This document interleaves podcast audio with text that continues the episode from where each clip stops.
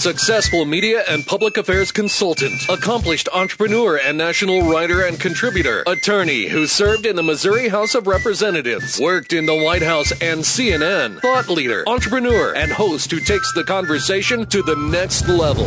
Prepare to get rare access to fascinating guests. You're connected. You have the it factor. You've joined Grill Nation. Everybody over there! Get a hooter! Everybody over there! Get into it!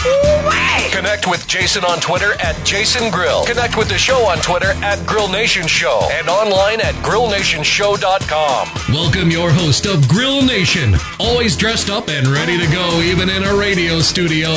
Here's Jason Grill. Hello, hello, and welcome to Grill Nation. I'm your host, Jason Grill. Thanks for joining us today on K M B Z Business Channel, sixteen sixty A M. Online at K M B Z dot com and through Grill Nation Show dot com. Appreciate you checking us out on the various podcast networks as well. Very excited about that and expanding the show. Um, we have a fun show today. I want to uh, first mention our supporters and uh, contributors of Grill Nation. John Kennyhertz from Kennyhertz Perry Law Firm. Uh, Andrew Bash from the Bash Group. Uh, we also have uh, Ryan Mabey from Rieger Hotel Grill and Exchange, and Jay Rieger, who will be joining us uh, quarterly with a, a restaurateur type, big issue type show. Also, uh, Power Kansas City Power and Light District will be sending over guests. Uh, Danny Pfeiffer from Catalyst is also a contributor. So we're continuing to grow our contributor base with different sectors of uh, of the community and the nation. So appreciate the founding fathers for joining us on Grill Nation. And one of the uh, the people who uh, we're going to be bringing in our first segment today. Uh, Matthew Dahlberg has been a contributor to the show when it comes to financial uh, and investment, uh, retirement plan information. Uh, we'll be having him on our first segment today. In our second segment today, um, we will have Darcy Howe. Darcy Howe is a really cool entrepreneurial Renaissance woman. She's she's re- she's received numerous awards in Kansas City and throughout the country. She's involved in many boards. I, I met her when I. Um, Uh, was at a K C Pulse event. She spoke about networking, building your your consensus, bringing people together, uh, creating alliances. Uh, she's done work in angel investing.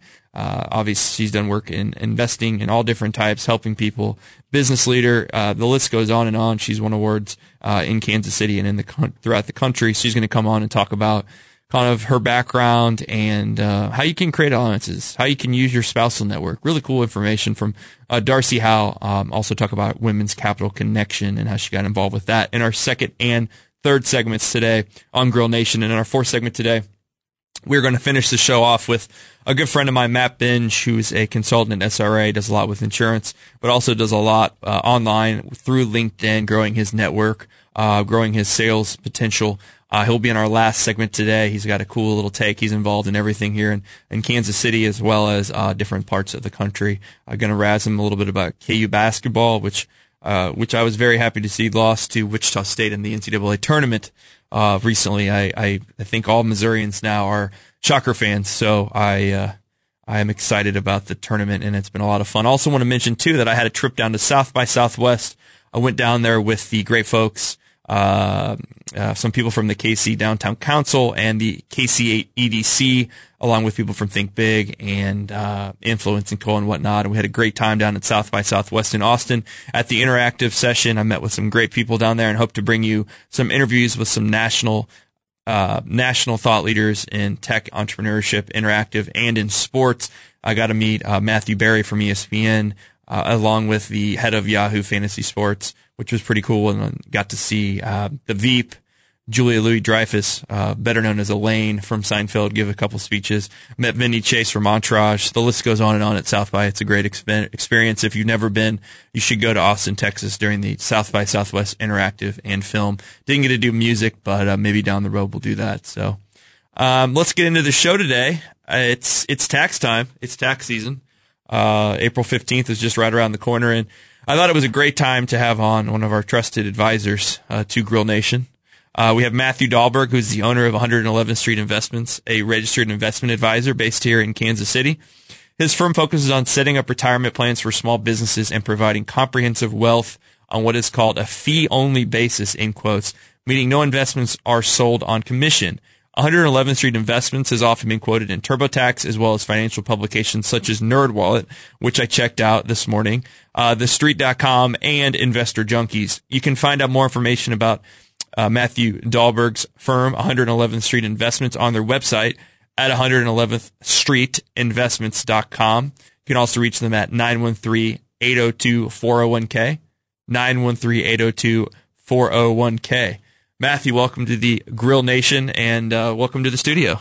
Thanks for having me. Appreciate you joining me. Uh, it's tax time, and I uh, wanted to go over a couple topics today. You are a, a, a trusted contributor to uh, Grill Nation. First off, uh, saving taxes, or excuse me, yeah, saving taxes by setting up a small business retirement plan, a S E P I R A. Um, let's talk about that. What is a S E P I R A, and uh, let's get into some of the advantages. Sure, sure. It stands for uh, Simplified Employee Pension. Uh, S E P I R A is uh, for... Well, really for uh, entrepreneurs, uh, self-employed persons. Um, it's just one of your basic retirement plans, or I should say one of many retirement plans, whereby it has its own rules, um, uh, now, like they all do. And, but, and let's mm-hmm. go over some of those rules. Mm-hmm. Sure. Um, what is the maximum, and what are the, you know, I know that you could contribute up to like fifty thousand dollars or fifty-two thousand dollars or something. Yeah, yeah. It's expanding it, every year. Yes, that's correct. It is indexed for inflation. Uh, the for two thousand fourteen tax year is two thousand or fifty-two thousand dollars. However, it's also twenty-five. It's the lesser of. I'm sorry, the lesser of twenty-five percent of your income from mm-hmm. self-employment, or fifty-two thousand dollars. Yes. Okay. So you, in other words, in order to reach, reach that fifty-two thousand mark, you have to have. I think it works out two hundred sixty thousand in compensation. Sure. Um. So if you, uh, you're a small business owner and your wages were like fifty thousand, then you could whatever percentage of that twenty-five percent. Yeah, it's actually a more complicated formula than that because of the deduction for I various see. things. Uh, but it's maximum twenty percent is what that ends up okay. being. Um, where a S E P is good, one of the rules of the S E Ps is what, a very important rule is that, um, in this case, unfortunately, it's, um, well, a business owner has to contribute the same percentage of pay to each of their employees, including themselves. So in other words, if your business has four or five employees, well, if you want to put in, let's say, a large sum of money for yourself, you have to calculate out what percentage of that is of your income or of your pay, and you have to give that same percentage to each of your employees. That can add up very quickly. Mm-hmm. So for my clients, usually uh, I would recommend a S E P I R A if somebody's their own business. Uh, in other words, they don't have any employees, um, or um, it's a mom and pop shop type operation. I see. Keep the money in the family. So, so a lot of L L Cs out there, uh, maybe S corps. Yeah. Yep. Uh, as Governor Brownback likes to call them, pass-through entities. There you over go. and over in yeah, Kansas. Yeah, yeah, yeah, uh, yeah. Sure, sure. Very interesting. Uh, appreciate you giving us some of the rules on S E P I R As with tax time coming around and. Sure. Potentially, you can you can save that money and, or help out your employees and. Well, the, and the, yeah, that's definitely true. Definitely true. One of the reasons li- listed sell, uh, S E P I R As rather um, on this show is because uh, the contribution deadline. That's key. Is whenever your tax return is due, including extensions. So you can have up to October fifteenth to contribute. I see. Of this year on last year's income tax. Thank you. Exactly correct. Okay. Yep. So so. You file on April fifteenth, you uh, you have until that day. Exactly. Exactly. Figure out if you got a few dollars lying around, you can save some money on taxes. Uh, I'm going to have to look at that, that's for sure. Yep. I have I have I have maybe a couple of pennies I can scrap together. I, I, I would definitely look at it. Yeah, yeah, I need to sure, start I need to start sure. saving at some point, right? Sure. thirty-five sure. isn't too late, right? Uh, and uh, if you start now, you'd be uh, relatively speaking compared to the American population, unfortunately, you'd be in relatively good shape. It's um That's why that's we're that's why we're friends, Matthew. You keep me straight. no, uh, nobody will. T- everybody will tell you nobody's cheaper than me. Unfortunately, so, so I don't know. Um, I want to talk about uh, setting up a non-business retirement plan. So we're talking about for our entrepreneurs out there, we're talking about a Roth or a traditional I R A. Mm-hmm. Um, mm-hmm. First of all, tell me about the two differences between those two things. Well, um, the Roth I R A came about in nineteen ninety-seven. The other I R A is called traditional I R A because it was basically first. Um, They share a lot of similar characteristics in the sense that they are both uh, individual retirement accounts. Um, can't get the money out until you're fifty-nine and a half, except for a few exceptions. Um, they are the funds there should be dedicated for your retirement. Mm-hmm. Um, that's kind of where the similarities end in the sense that um, if you don't earn too much money and you're not covered under what's called a qualified plan at your job, or your spouse may not be. Uh, so, for example, four oh one k plan, four oh three b plan. Um, you can usually deduct the uh, your contributions to a traditional Roth, or excuse me, a traditional I R A. Mm-hmm. So, for example, so that that's that's the quick question was I had is can you deduct your I R A contributions or not on your taxes? It depends on whether there are complicated rules. It depends on whether or not you and or your spouse are covered under a qualified plan, and really it depends on how much money you earn after that. Mm-hmm. Um, and, and the limits are uh, what now? I think they're uh, offhand. It's four hundred fifty dollars oh, a month or five hundred dollars a month. Oh, well, um, the maximum you can put into the plan is five thousand five hundred dollars a year, unless okay. you're fifty or older that year, and then you can put an additional one thousand dollars. Okay. twenty fourteen. So this is something people can be doing, uh, and also, too, maybe potentially can deduct from their um, their taxes that isn't, you know, that they should be doing. An entrepreneur or small business owner yes, can potentially yes. can, can put something in there. Definitely, definitely. This is a, and again, this is a plan where um, you have until your tax return due date to contribute. And then, um, where do you guys fall on the Roth versus traditional I R A debate? Well, this is kind of an academic. Let me say, as you guys, the one eleventh Street Investments. Oh, thank you. Thank you. Me and the cat. Uh, my sole employee right now. So, uh, yeah, well, um, th- this is kind of an academic argument. Uh, with a Roth I R A, you can't deduct your contributions, but the idea is your earnings are never taxed again. Okay, so a young man such as yourself, thirty-five years old, well, heck, your life expectancy, you know, if you stop your Be, normal behavior is all right. Your life expectancy. If I eat healthier, right, don't go to South by Southwest next year. There you go. Uh, um, no, your life expectancy generally could be one hundred years old, okay, at, at people our age. So you could look at it. I, you're, you could have six decades of tax-free growth in a Roth I R A. Now, that's that's one reason why I would recommend them over most um, over a traditional I R A. There are other rules. Again, you can't earn too much money to mm-hmm. be able to contribute to a Roth I R A. There's some other things going on. However, Um, basically the rule is you want to pay taxes when the rates are the lowest.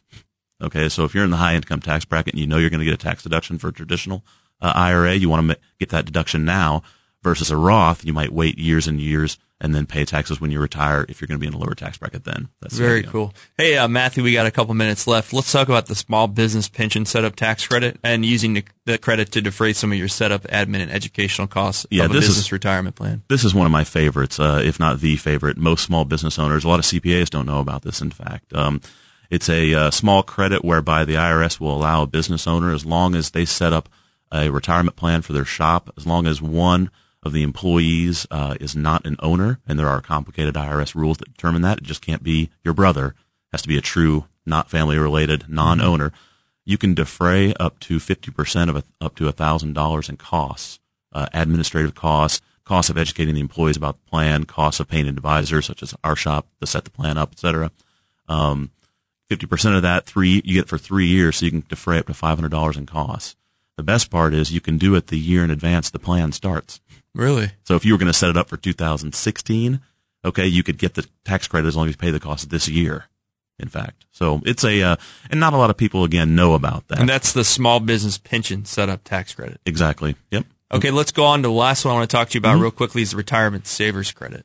Ah, yeah. Okay, this, this is another good one where, uh, especially entrepreneurs, our pay is so darn variable. Um, with the retirement uh, savers tax credit, it allows people under a certain amount of income to get a credit uh, on their taxes.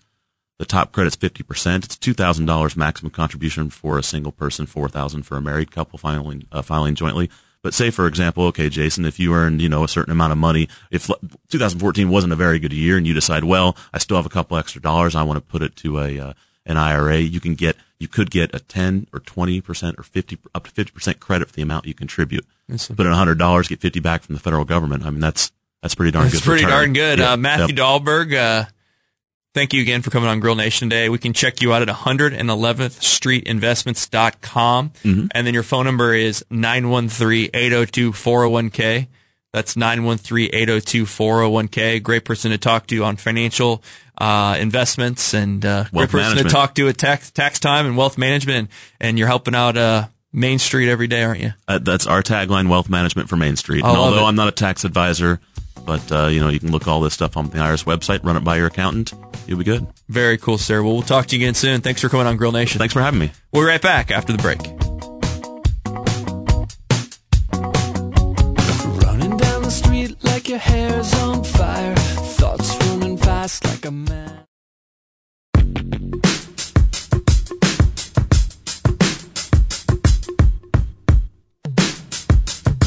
Welcome back to Grill Nation. I'm your host, Jason Grill. Thanks for joining us today on the K M B Z Business Channel, sixteen sixty A M, and online at K M B Z dot com. Uh, you can check out all of our old shows and connect with me on our website at Grill Nation Show dot com and at Jason Grill on Twitter. Appreciate you joining us today. Hope you're having a great start to your spring.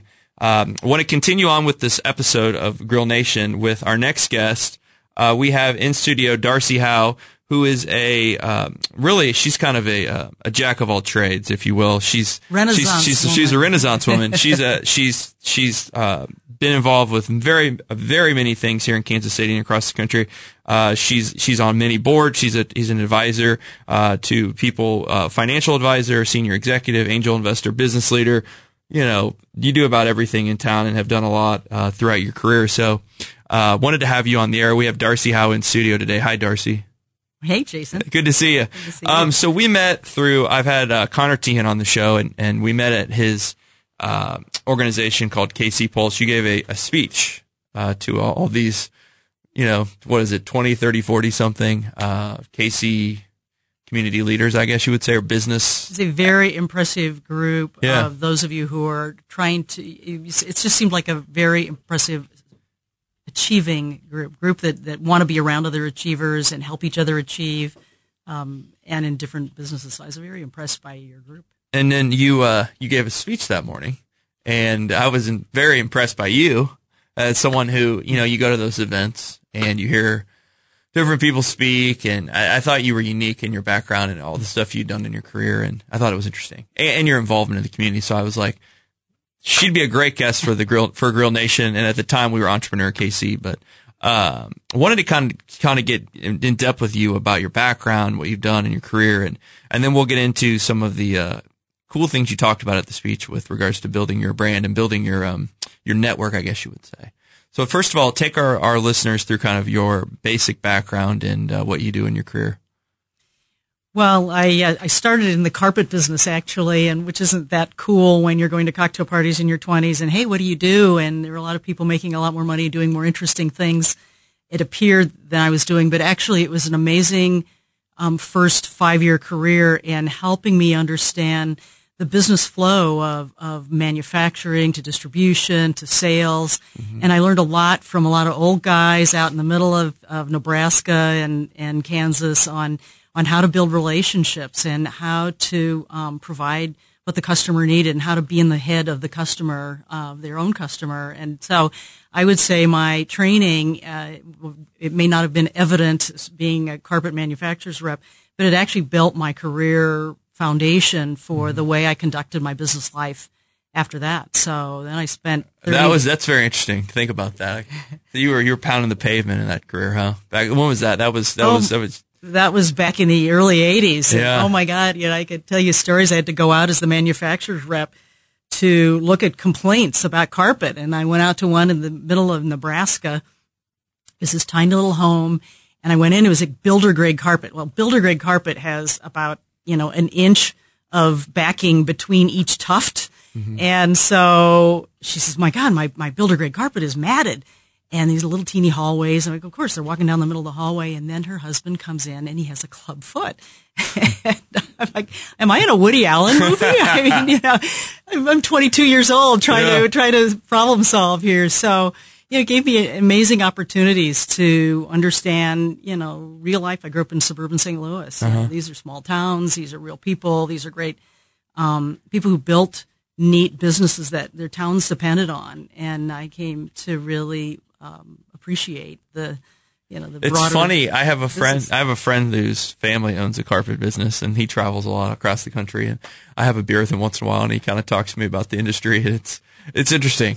It's but, uh, very complex. There's a lot of competition in the carpet industry. Well, you know, it's such such a commodity too. So yeah. You know, how do you sell your difference? I went to one. My distributor was a big Nebraska fan, and he was coming down for the K U game. Again, I'm here. I'm twenty-two, twenty-three years old.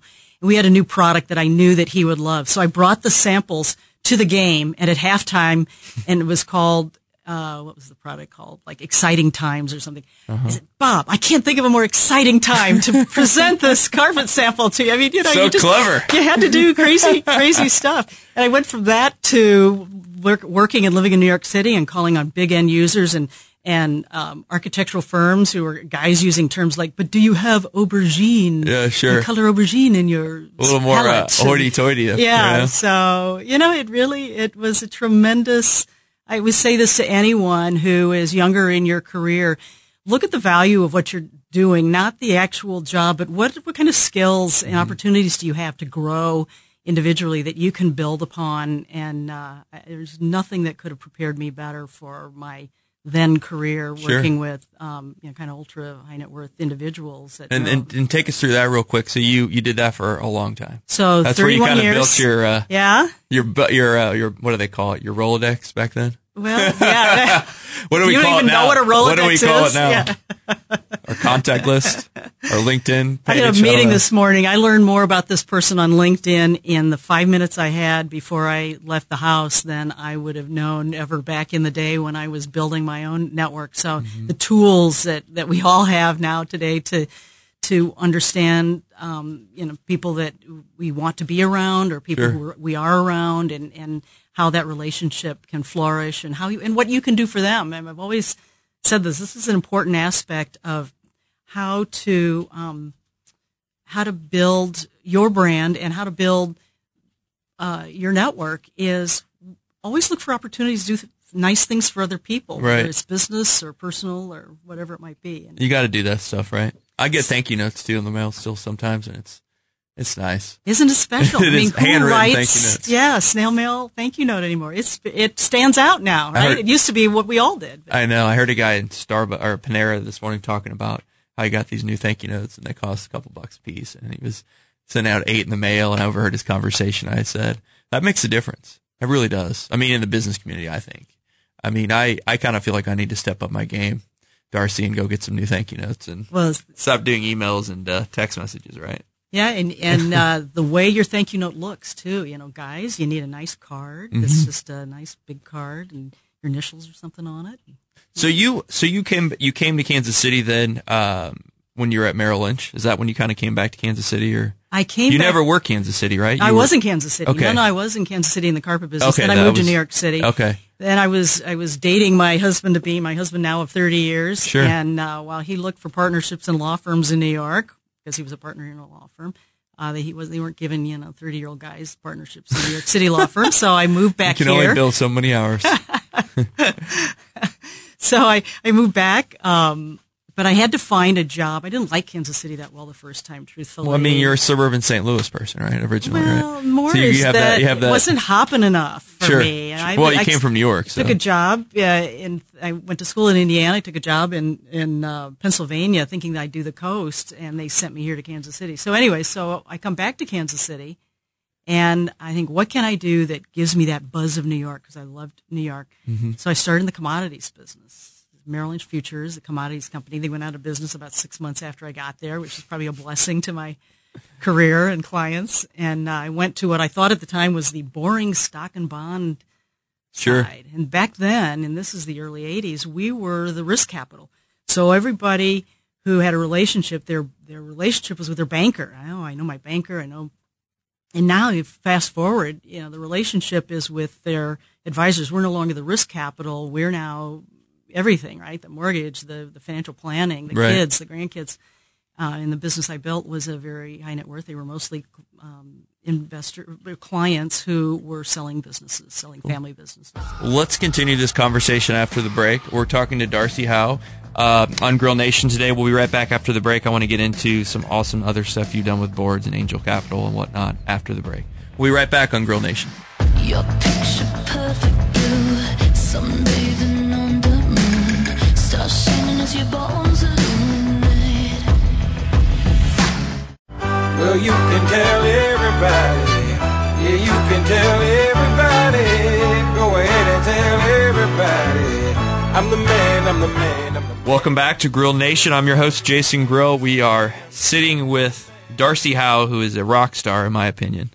In the well, at one point was a rock star in the carpet business, but now she's a rock star and uh, in everything with regards to um, financial, you know, anything with finances, with boards, with women's groups. I mean, she does it all. Darcy, we were talking about your move back to Kansas City. And so you spent, what, it's thirty years now. Yeah, thirty-one. Working in the financial industry, and, and it's changed a lot, hasn't it? Yeah, we used to we used to be the risk capital. We're now the, you know, the the really, we're the family office. And mm-hmm. for my clients, we're the family office. We do the bill pay. We did, we did um, you know, working with the kids. We're a multi-generational group that, that works with multi-generations. So it's, yeah, it's important for people to see um, and to have good experiences with trusted people, because you got to trust somebody at some point. Mm-hmm. And you can be a do-it-yourselfer. Like I, there were a lot of do-it-yourselfers in the carpet business in my first career, but being a do-it-yourselfer when you have a lot of net worth, that's that's a big responsibility. And, and then what are you doing to help your kids understand this and learn this and and feel confident and not screw it up when they, you know, have an opportunity to have wealth? One of the things that I noticed is that you have children, and when you were they were at a young age, you kind of impressed upon them the importance of saving and of giving, um, with regards to playing gifts and giving to charity and saving money. Tell me about that, because I thought that was fascinating. I feel like that's kind of forgotten in this day and age with families and with children. You know, it's part of parenting, and parents need to kind of think about this. Is you got to help your kids be good adults. How do you help them to be good adults? One way, of course, is by example. And I know a lot of people who have means of all varieties who give to their churches or charities or whatever, but how many parents help their kids learn how to be philanthropic? And our kids went to a private school. They frankly had kids of all economic backgrounds, but the ones they hung out with were the ones with a little higher socioeconomic background. So um, I was involved in some organizations and got them a little involved in it personally, and then we ended up putting a fund together at the Community Foundation, a, a modest-sized fund called the Katie and Andrew Fund. Mm-hmm. Uh, so the two of them have to work together. That's another... Uh, and they're know, adults now. They're twenty-five and twenty-seven, and it was They'd really... They probably thank you for that now. Well, it was fun. When our son was in college, he wanted to be a big shot at his fraternity. Sure. So he wanted to use all the money for this dance marathon. They, the, the, the school raises like one point eight million dollars, and his fraternity was the biggest money raiser of the of the group. So he wanted to be a big shot and show off, and... Mom, I want to use all the money. I'm like, hey, don't talk to me about it. Talk to your sister. You're, you guys have to negotiate between yourselves as to how you're going to use the money. And his sister um, said, okay, if this helps Andrew in his leadership and with his fraternity and college, I'll I'll give up my portion of it. So it's it's kind of a neat way now for, as they get a little older, for adult kids to mm-hmm. have something in common that they have to work together, even though, you know, they one lives in Chicago, one lives in Washington, D C, and it's a it's a thing that they do together. So. Cool cities. Um, talk to me about your involvement with the Women's Capital Connection and what angel investing is, uh, because a lot of people don't understand what that is completely.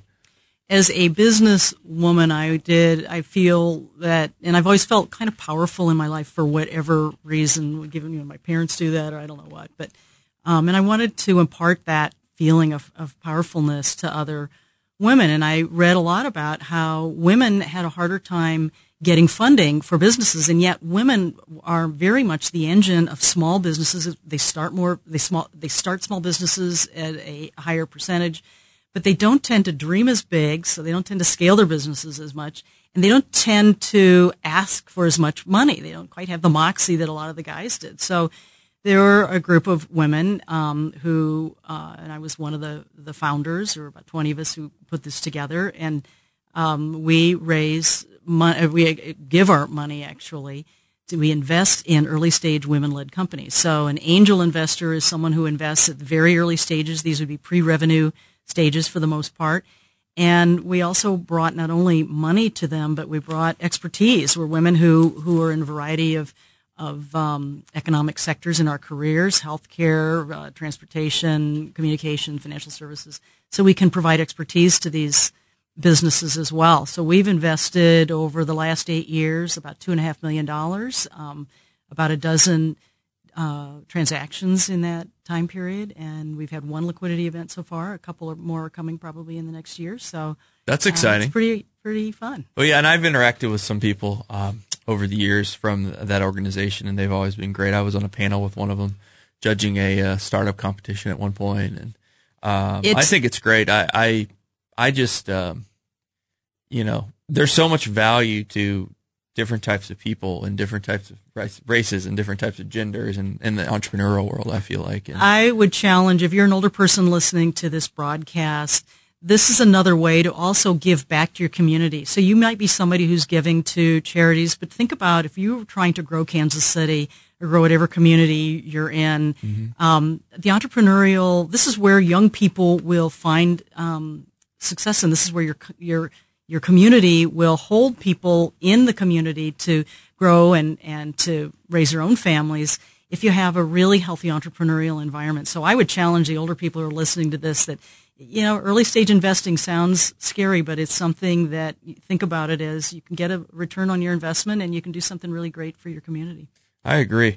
We're talking to Darcy Howe, and Darcy, I, I'd be remiss if I didn't mention some of your awards you've received. I will mention that, okay, and not embarrass you. Uh, top one hundred Women and Financial Advisors in the U S with Barron's Magazine, Top one hundred Wealth Advisors in the U S with Worth Magazine, and Women Who Mean Business Award from the Kansas City Business Journal. Congratulations on those. Um, you uh, you gave a great part of your speech uh, at the K C Pulse event about spousal networking, and I thought that was really interesting. I, uh, I don't have a spouse yet, uh, but I am dating someone. And so as someone that's involved in going to all these different events, you oftentimes have a significant other or a wife or a girlfriend or whatever accompanying you to a lot of these things. And you talked about how you could find ways for yourself to promote your, or get your spouse to promote your network and promote their network and all this. I thought it was fascinating. Can you talk about that and, I give my and your husband, advice for that? I give my husband, John Black, all the credit for this, because what would happen, and probably a lot of women experience this, where you go to an event, a social event, and people don't ask you what you do because they're kind of afraid to ask. Well, do I ask her? Don't I? What if she's at home? I don't want to, you know, insult anyone. Sure. I don't embarrass them. And so my husband would find really great ways within the conversation to mention what I do. Oh, yeah, Darcy's a financial advisor. You know, she works with kids and helping them get their, you know, kids into college, you know, whatever mm-hmm. the, the scenario might be that was relevant. And um, I, I, I challenged your group, um, your K C Pulse group, that that's another tool that you have in your toolbox. So use it, whether you're dating somebody or mm-hmm. you're um, married to someone. Make sure they know what you do and what kind of the hot points are of what you do, or what differentiates you in terms of what you do from others, that um, when they're in their own groups, because your significant other has their own social groups, um, that they can kind of bring that to the to the conversation. Oh, did you know Jason has this great radio show, uh, radio right? show. Sock you, business. Re- you, you really ought to talk to him about, yeah. See, and I, I think that's great, because a lot of times, too, your significant other is, maybe they're not as um, uh, aggressive, I guess, at those types of events with what they do. Or or you, maybe you're not in, in their group circles, you know? And so well, it's good to promote them as well. They are the they're your biggest cheerleader, right? They're uh-huh. in your camp. They want you to succeed. So they actually could be great spokespeople for you if you just train them to help help you. Help them help you. And I thought that was cool, because I had never heard that before. So I appreciated that Good. that comment that you made. Works both ways, for men and for women. I agree. It really does. Um, talk to us about your uh, involvement with advisory boards, because a lot of people are curious of how those work, and should you get on one, and how to, what's the difference between a you know a, a corporate board and a, a charity board, and time commitment. What I mean, I know you've been on a lot of them, uh, four or five of them. Obviously, we already talked about the Capital Connection. Um, but the Women's Capital Connection. But how does that? How did that all play out, and what is your experience been with that? Well, I, I, thirty-one years in the business at um, Merrill Lynch and financial services. I love, love, love my clients, but I was a little concerned that I was going to wake up at sixty-five or seventy and go, "Geez, why didn't I look at life in some different way?" And I had a little bit of a itch, itch to scratch in terms mm-hmm. of running another business or having another at bat in another way, and so. Um, Being on a corporate board is a wonderful way to stay engaged in business, but not have to grow and run a business full-time yourself. I had some other things I wanted to do. I, I sail competitively and oh, just like to ski and do some cool. other things. So, and I didn't have a lot of time for that when you're concerned about, you know, we ran, we managed a billion dollars and people's money and their families were on my mind twenty-four seven. So being on corporate boards helped me to stay engaged in a different way and, and um, use my skills. But it's not easy to find corporate boards, and um, even for people who ran, you know, billion-dollar divisions of big companies, it's it's a process. So um, I took it on, like everything else I did in terms of building my business. I built my my board um, capabilities by joining organizations and going to seminars and things, and talking to a lot of people who are on boards. And it just took it's taken a lot of work. Um, mm-hmm. I'm still. Uh, looking for a couple more boards. I think I've got uh, some capacity there. I've got some things that are going on with the boards I'm on now that are working really great. And um, so how to do that, and what's the differentiation from um, – it takes a lot more time than a, um, a not-for-profit board. Mm-hmm. It takes a lot of business acumen. Think about what are your business skills and how could you bring that to governance, which is – you know, it could be strategy, it could be risk management, it, it could be financial acumen, et cetera. And, and companies, uh, private and, and public companies, need these sorts of people to to help them, um, you know, look at the big picture and and, and you know, help them stay on the the, the, strat- the right strategy. Interesting. Um, we got a couple minutes left here. Uh, so you've been in Kansas City now for what, thirty-one years? thirty-one years this time, and then three years before when I. Before is it is it is it is it is it is it has it been better than you thought it'd be when you showed up, I guess, and you came back from New York? And I don't want to shout it too loud into this microphone, but I love Kansas City. Kansas City, like a lot of people that I know and hang out with, many of us didn't grow up here. Mm-hmm. But we've stayed because this is such a wonderful and vibrant. Anyone can come into this town and, and do something, be someone, lead something, um, take charge. It's just a wonderful, open town. And, uh, yeah, I think that's what attracts people here, and it's what I'm doing now in some of my other volunteer um, work to help Kansas City, Missouri, actually attract and retain businesses mm-hmm. that in the core competencies of Kansas City, Missouri, because I feel a great passion for what we have here is super cool. We got some secret sauce we want the rest of the world to know about, and mm-hmm. and I want to grow, help grow this. I, I couldn't agree with this, you more. Uh, I mean, community. I couldn't agree with you more. I'm very active. I mean, very uh, passionate about the the urban the, the city. You're wearing your K C hat I, I as lot, we I've, speak. I've got three or four new ones actually. The Royal season's about to start, so um, but. Uh, But I, uh, I'm just, I'm just pretty pumped with what we're doing right now, and I just feel like we need to continue to seize the day and continue to improve upon the stuff that's happening. Um, I, you know, I mentioned off air that we went South by Southwest in Austin, and just building the relationships, trying to promote the the city, trying to promote people to come here and start a company or to, you know, visit is important to me, because I want you. us to be continue to be grow in accolades and continue to be a great place that people want to live in and have that thriving kind of urban core, which is what, important to me. But it takes all of us. So you yes, know, everyone who's listening, you know, look at yourself and say, what what are you doing to really make this a great place? And uh, we all chip in. It, it can be even better. Well, Darcy Howe, uh, congratulations on all your success. I uh, appreciate you coming on the show today. I'd uh, love to have you come on again in the future to talk about, like, more, you know, we could do like a theme show or something, and you can you can just join me the rest of the day, or be a guest host when we have entrepreneurs on or business owners. It'd be kind of fun. Uh, that's great. I love what you're doing for Kansas City. This is really, uh, really fun to listen to your program. Thank you very much. Um, connect with Darcy Howe on LinkedIn. She has an awesome LinkedIn page, by the way. Um, We'll be right back after the break on Grill Nation with more exciting guests, and I appreciate you joining us today. I turn the music up, I got my records on, I shut the world outside until the lights come on, maybe the streets are alive, maybe the trees are...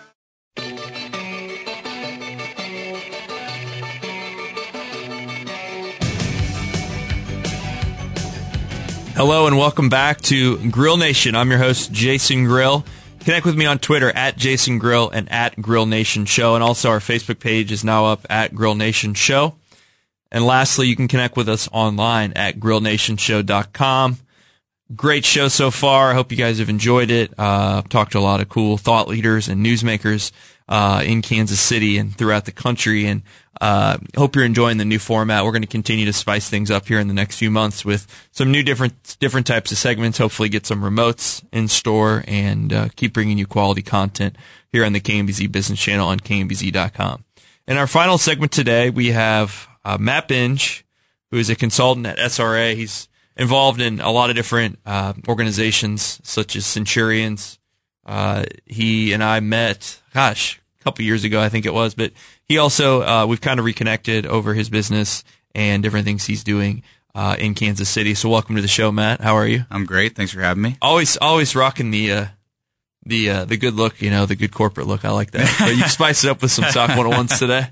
Oh, yeah. Looking good in those Sock one oh ones. Which ones are you sporting today? I got uh, the Dan Bolin special, Bank of Prairie Village. got, the, got the Bank of Prairie Village Lions on it. That so. is a uh, a great uh, ad for uh, Sock, Sock one oh one's custom socks. That's right. For corporations and branded, because people will wear them and sport them, and you will get noticed. So my feet have never been the same over the last few years. So great. Matt, uh, tell me about uh, your background. I know you've, you've been uh, in Kansas City and grew up here. Uh, tell me about kind of how you got into the industry here now, because I think it's kind of interesting, because yeah. it wasn't that you set out to do it. Yeah, not at all. Not at all. I, you know, I grew up here in town and, um, you know, with the K U, so I didn't go far. Uh, Which, by the way, congratulations on your, uh, N C double A tournament run yeah. this year. Well, I, I thought I'd get that from M U guys. Um, you know, I'm a which, Shocker fan now. Which I, mean. I was. You know, I think most M U, M U guys are, since since they didn't really have an opportunity to make any postseason no, tournament this we, year. We so. did not. We, we did not. We're. Uh, I guess we're a football school yeah. now. Who knows? I'm, I'm honestly kind of glad that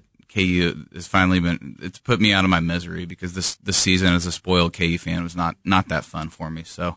Best of luck to Wichita State. I agree. Um, okay, so you're talking about your background. Yeah, yeah. So I, I you know, I, I grew up here in town and, and didn't stray far. I went to K U. Got actually got a journalism degree. That's um, what it was. I yeah. thought it was interesting. Yeah, I got a journalism degree. Always kind of wanted to be a sports broadcaster, and uh, so started out on the broadcast. I think every young yeah. Kansas, Kansas City guy did, boy, growing up. When I realized I wasn't going to be playing in the N B A, it's like, okay, I think I, think I want to broadcast. You know, no. Yeah. Uh, so. Uh, Did that. I went to K U, got, um, was in the J school and started on the broadcast side, but kind of halfway through realized that I was going to have to start like producing shows and spots. And I was like, I just want to talk sports on the radio. This isn't cool. So then I, uh, I switched over to strategic communication side, which is like your P R, marketing, advertising stuff. And they actually have a track in that at K U, don't they? They do. In the journals. Yeah. Yep. My intern does that. So. Yeah. Yeah. So it was great. Great experience for me. Got out of school and looked at some different opportunities in that space, but Um, you know, was told by several people that I should get into some sort of sales. So, um, my dad knew a guy that was in the insurance business, business that managed, um, the Standard Insurance office here in town. And Standard Insurance is a, um, life and disability company based out of Portland, Oregon. So I started out calling on brokers, um, selling, um, group insurance products, not medical. So all ancillary products, um, some smaller brokers here in town, but predominantly Springfield, Missouri, um, smaller towns in Southwest Missouri. So, mm-hmm. um, did that for about three years, learned the business, learned how to sell, um, and learned that I wanted to eventually move to the broker side to more of a consultative role. You know, three reasons. One, so I could have more of a consultative sale than a price sale all the time. Uh, two, so I could leverage my network here in Kansas City. And three, so I could make more money. Um, and so I've been doing that for about four years and I've been at Shifman Rimley for about three. So it's been cool. And tell tell tell me how, if you own a business out there or you're an entrepreneur, um, how consulting, what, what you're doing now can help people. I well, mean, from a from you know at Shifman Rimley. I think the perception of an insurance broker, or consultant, or producer, or whatever you want to call it, it's sick stuff, man. It's yeah. deep. Yeah, I mean, I think the perception is that you know we just place insurance policies, and that's just not the case anymore. Um, you know, especially on the benefit side with healthcare reform, mm-hmm. it's more of a consultative role. Uh, for a business owner, for their C-level people, for their H R department, um, helping them take some of that, some of those things, some of those administrative tasks off their plate, um, help help them knowing what's going on in the insurance marketplace, um, you know, whether that be federal regulations with healthcare reform or whether that be, you know, what, what pricing's doing on, on, on the commercial side of things. Um, but there's just so many different things that go, go, go into it. And it's, it's not something that a business owner needs to specialize in. That's, that's our job. So we take those things, um, off our, off their plate and, and really come in and evaluate their program, see where they're performing well and where they're not, um, and then help them devise a plan to, you know, increase efficiencies and level out cost over time. What type of businesses should be thinking about this? Every single type of business. Okay. Um, we, what we, size? In we Missouri? work with small, medium, and large businesses, so all size. I'm all sizes. You know, Kansas City is a you know it's a it's a middle market city, so that's kind of where we specialize. So when I say middle market, you know, five to five hundred million in revenue. Um, obviously, work with smaller and larger customers, and then um, on the benefit side, it's more employee based. So you know, fifty to five thousand employees somewhere in there. So, um, oh, so you guys do pretty much it all. Run the gamut. We do it all. Okay, so when you started. Uh, you're a pretty young guy still, right? thirty-one thirty-one, but you're married. Feel and old. You have a child on the way, so you're yeah. like a real per, a real adult now. Yeah, yeah. Unlike me, who's thirty-five. Most days married. I'm a real adult. Um, okay, so you started out in what, like two thousand six, two thousand seven? two thousand seven is when I kind of got in, got into the business. And so back then, you were doing a lot of cold calling, I imagine. Yeah, um, the yeah the cold calling began right away. Um, the cold calling still exists today, believe it or not. Um. But you, you pinned a column for um, for your blog at uh, and by the way, your website at your company is s rains dot com. S R A ins dot com. Okay. Um, you wrote about why I use LinkedIn every single day. And I thought it was intriguing because uh, we were talking to an earlier guest about off air about LinkedIn and social media as a whole. Um, but it's definitely helped you in your, it's a powerful tool for you. Yeah, use it every day. I think anybody in any business should be on LinkedIn. Um, I think it's the best social media business tool out there right now. Um, and I learned, I honestly got on there because I was on Facebook and this was like the new deal, you know, LinkedIn, create a profile. It's like the business, like a resume. Facebook, you know, re- it's an online resume. So I got on there and I started connecting with, you know, friends and family and uh, business contacts that I had met over the years. And then I, I realized that, you know, more and more people are, were using it. Um, companies were creating LinkedIn pages. Um, and so when I was identifying the, the key people that I needed to meet inside companies, um, especially when I moved to the broker side, um, you know, I'm calling on C E Os, C F Os, C O Os, H R directors, those type of people's. They're, they, they are, I realized that they are on, on LinkedIn, mm-hmm. and I had connections to them through my contacts. So I, I said, these people are getting cold called every day by not just insurance guys, but people in every different industry. So I felt that LinkedIn was going to be my differentiator as far as opening that door and at least getting, um, you know, my face in front of them, mm-hmm. um, to let them know that I'm not a pushy insurance sales guy, but I want sure. to be a resource for them and, and help them out if you can help them. Exactly. In, in, in, in exactly. other areas. So, so you, you kind of pinned this, uh, this blog and, and it's pretty interesting. And, and the first thing you talked about was reducing the number of true cold calls you make. Yeah. So, So I, I, and I don't it, believe you. It's, it's your first sentence was, as much as I love cold calling, mm-hmm. getting hung up on or running around in circles trying to get to talk to the right person in business, your your your use of the internet and LinkedIn make things more less painful, which you kind of touched on earlier. Yeah, right? yeah. I think um, you know, I, I call a true cold call is just calling somebody that you've never talked to at a business and, you know, introducing yourself and trying to get a meeting with them. Mm-hmm. Um, and Which doesn't really happen much, and I don't feel like with guys like us in Kansas City. You usually have a recommendation or referral. You you uh, do. It's it's a differentiator is what I, mm-hmm. I'd like to call it. I mean, you know, having somebody vouch for you that you are a normal person and you are you, you are good at what you do and can help them in some way, shape, or form is very powerful, and it can at least get you that brief introduction that you need to begin building a relationship. Uh, you talked about staying informed about specific issues in your industry. Is that still going on on LinkedIn? Yes. Yeah. I, um, I you noticed know, you, you you you follow the I'm, human resource management groups. And yeah. Yeah. And I, you know, I'm involved in, in a lot of different groups here in town: Association for Corporate Growth, uh, Society for Human Resources Management, S H R M. Um, LinkedIn's great to you know. I, I'm I have it open on my computer when I'm in my office all day long, just kind of keeping up on articles people post and what's going on not only in the insurance industry but but all different industries, because those are conversations. And it's free of charge, except it, unless you're like a premium member. It is free. And I, I actually do the twenty dollars a month premium. People always ask me if I do that. Um, is it worth it? I think so. I, I it, it gets me, it lets me see a little more background on somebody that I'm not connected to. Um, so interesting. I yeah. haven't done it yet. I haven't done the twenty dollars a month no. thing. Maybe I should. Market yourself. You're, you're doing it free of charge. Um, and then, you know, keeping your resume up to date. You talked about the dreaded job search, and you yeah, talked about yeah. um, LinkedIn is a much more effective and easy way to keep mm-hmm. your online resume up to date. One of the, one of the things that I like, really enjoy doing, is connecting people, and um, I don't get paid for this, but I like to help people find jobs, um, kind of on the side, because I know it's not it's not easy. Um, so you know, when people reach out to me and say they're looking for a new opportunity, I immediately ask them if they're on LinkedIn, um, because you know that's where they're going to be able to research companies, research people that they know that work at different companies that they'd be interested in working on, and research who I know that works there. And so um, when people when people do identify these companies and they see I do have connections um, internally there, I, I always try and connect them, because you know getting your resume off monster dot com and or Career Builder um, really increases your chances of finding a good job. So and I'm not trying to have any uh, be an egotistical maniac here, but I have like four hundred of those LinkedIn requests from people. I have no idea who they are. Yeah. From all over the world, just sitting in my bin. What do you do with all that? I don't, I, well, I don't connect with anybody that I haven't met or had a conversation with. So usually if somebody reaches out. The problem out, is, is when you started, you probably did. When, when I did, when I started, yeah. when I started, I did. Um, but very quickly I learned that that was no benefit to me. Um, So I, I'll sometimes I will write them a note. If I get a uh, connection request from somebody that I don't know, I'll just write them a note and say, hey, I appreciate you reaching out. I'm not sure that if we've met before. Remind me if we have. Um, you know, I'd love to grab coffee with you and learn about what you're, what you, what you do and share some information on me.